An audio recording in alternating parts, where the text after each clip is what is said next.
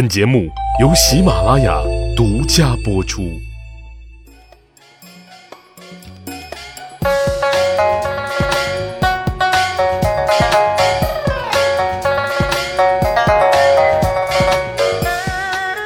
趣扒历史，增长见识，密室趣谈，在下大汉。现如今什么最火？肯定是直播带货是最火啊！前有 Oh my God 李佳琦，后有非著名的相声演员老罗啊等一众名人直播带货，也确实厉害啊！他们凭借自己的影响力、号召力，都交上了一份让品牌方满意的答卷啊，成为这个时代的超级带货王。那古代有没有超级带货王呢？肯定有。这个人啊，大伙也很熟，就是生活再怎么苟且不如意，也都保持一颗有趣灵魂的苏轼苏大学士。啊，当然，苏轼带货啊，没有直播，全靠的是自身的影响力。我们都熟悉啊，苏轼一生命运多舛，但生活虐我千百遍，我待生活如初恋。尤其是乌台诗案之后，颠沛流离的苏轼很难得，依旧呢是那样的阳光开朗正义，充满了正能量。哎，依旧是该吃吃，该喝喝，遇事不往心里搁。哈，所以呢，他走哪朋友啊就结交到哪。上至王公贵族，下至平头老百姓，好哥们儿那是遍天下。再加上他的才华、学识，又笼络了一大票的粉丝啊，所以他做一个超级带货王的条件非常具备。哎，一个是影响力够大，另一个是粉丝够多。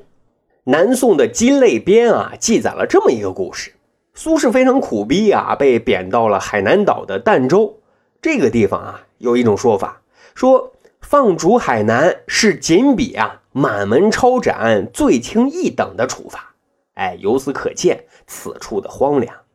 可是苏轼啊，既来之则安之，他把儋州啊视为自己的第二故乡，尽自己所能传播文明的曙光。当时苏轼家的隔壁啊住着一个卖馓子的老妇人啊，馓子是一种小吃油炸的食品，哎，我相信很多小伙伴应该都吃过啊。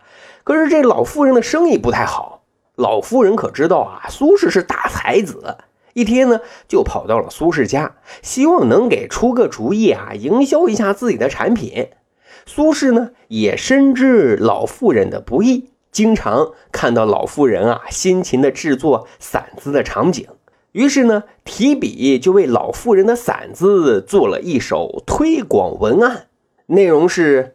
纤手搓来玉树寻，碧油煎出嫩黄身。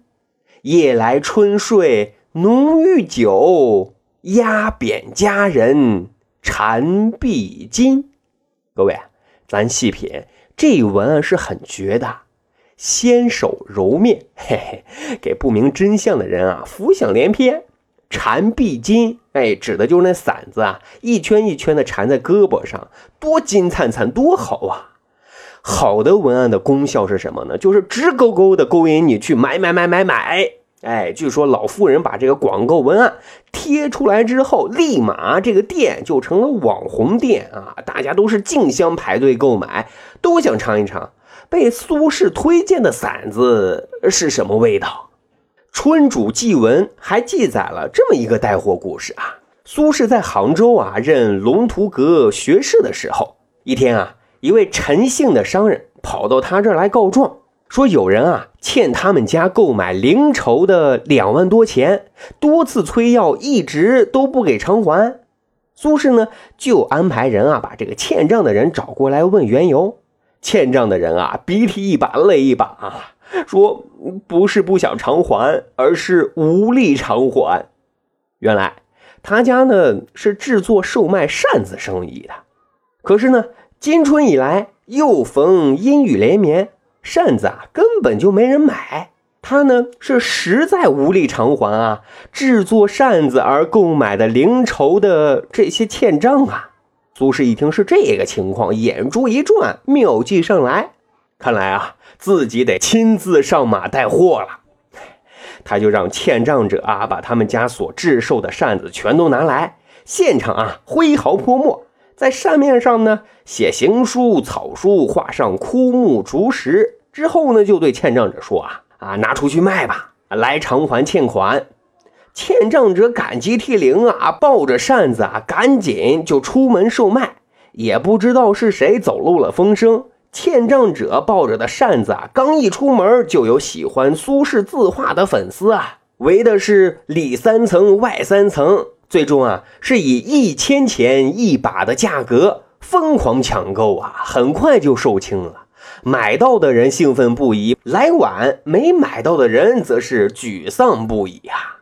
欠账者自然是最高兴的，在苏轼出面带货之后，不仅啊顺利的还清了欠款，自己呢还有盈余，哈，那自然对苏轼那是一番千恩万谢，感激不尽啊。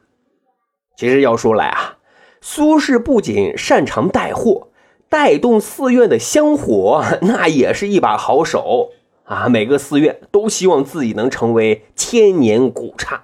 啊，但是要成为名刹，最主要的是香火要旺，而想要香火旺，那就得信徒多啊。于是很多寺院就巧借名人效应，吸引信徒啊。一般的做法呢，就是让名人啊来题字。有一年啊，苏轼呢来到了常州的报恩寺，正好新的大雄宝殿建成，主持呢就请苏轼啊以板为壁，为寺院题字。啊，写的是什么内容呢？史料并没有记载，但是呢，却记载了后来啊，后党又开始作幺蛾子了，开整苏轼了。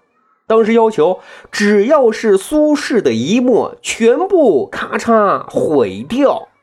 报恩寺的老僧知道这事儿之后，觉得哎呀，这太可惜了，于是呢，就悄悄的用厚纸啊糊住了留有墨宝的墙壁。然后呢，在外面啊涂成漆，就这样非常幸运的啊逃过了一劫。正所谓十年河东，十年河西。再到后来，到了宋高宗的时期啊，苏轼又被奉为神啊，又开始追捧了。于是呢，又开始全天下寻找苏轼的笔墨。这个时候啊，当时胡墙的僧人都已经去世了。但是呢，有一个老头陀却知道这件事就告诉给了当地的郡守。啊，史料记载，除去七纸，字画宛然。有人啊，就赶紧把临本进献给了宋高宗。啊，宋高宗当然是大喜啊。后来这个寺院香火呢，就非常非常的旺盛啊。其实古代跟现在是一模一样的啊。你太优秀了，肯定就有人。山寨你啊！世人都知道苏轼的影响力很大，粉丝很多，带货能力很强，所以呢，就有人啊假借苏轼的名义冒牌带货。根据叶梦得的《避暑录话》记载，大宋宣和年间，有一个叫潘衡的生意人啊，他主业是在江西卖墨汁。这个潘老板啊，头脑非常的灵活，也非常的会讲故事。他宣传他家的墨汁配方，是他啊追随苏轼去海南岛儋州的时候啊，苏轼专门将自己的定制配方告诉给他的。因此啊，他家的墨汁最大的卖点就是，这是苏轼老人家私人定制的墨汁啊。这个故事讲的非常的好啊。当时呢，苏轼已经仙逝了，其作品啊很多也都在咱们前面讲的肃清当中啊被销毁了。因此，现存的苏轼的字画，甚至是周边产品，自然是水涨船高。而这一款名为苏轼私人定制版的墨汁也卖得很贵。可是呢，因为有苏轼的背书，自然啊那是销路不愁。史料记载说，故人争趋之。都是争着抢着要购买的，那潘老板自然是赚得盆满钵满啊。但是呢，令人跌眼镜的是啊，避暑录画的作者叶梦得曾经呢遇见了苏轼的第四个儿子苏过啊，就问起了这个私人定制的墨汁这一件事苏过就说了：“俺们家老爷子根本就没有什么配方啊，而且这个潘老板也只是来拜访过我们家老爷子而已啊。各位，这么说来，这事儿就有点尴尬啊。很显然，苏轼这回是被带货了啊。其实啊，咱们冷静的想一想，带货为什么能火呢？啊，名人效应当然是很重要的，但是更重要的一个原因就是传递方跟接受方在某一个点上的高度契合，get 到了这个点，这其实就已经超越了买卖的这种范畴了。那今天呢，大汉就想尝试跟大家推荐一组大英博物馆的文创产品，看是否啊能 get 到您的点呢？大英博物馆古埃及藏品序列啊有两个超级的网红，一个呢是安德森猫，拽拽的很酷的一只猫啊，佩戴有耳环、鼻环，特潮流啊，项圈上呢挂着是乌加特之眼。在神话中啊，乌加特之眼是地上生灵死亡之时，灵魂到冥界的引渡媒介，那很厉害啊。另一个网红啊是阿努比斯，是长着狼头却拥有神权的人哈。他有一个审判天平，天平一边呢放着是代表真理的羽毛，另一边呢放置的是死者的心脏。如果说心脏比羽毛轻，人就可以升入天堂；反之呢，就得下地狱啊！博物馆呢，就围绕这两个很有故事的网红啊，衍生了很多文化的产品，比如说印有酷酷拽拽的安德森猫 T 恤啊，很 Q 版的这种安德森猫的钥匙扣收纳背包啊，还有适合女孩子的抱枕啊、坠饰啊、埃及萌神的盲盒等等等等啊，相信。节目能听到这里的你啊，一定是很喜欢文化内涵的，就如同今天所推荐的这些文创产品，当赋予它内涵、赋予它文化啊，他们就会熠熠发光、与众不同。现在呢，您就可以点击节目音频进度条上方的红色购物车，选中您所中意的文创啊，把不一样的带回家吧。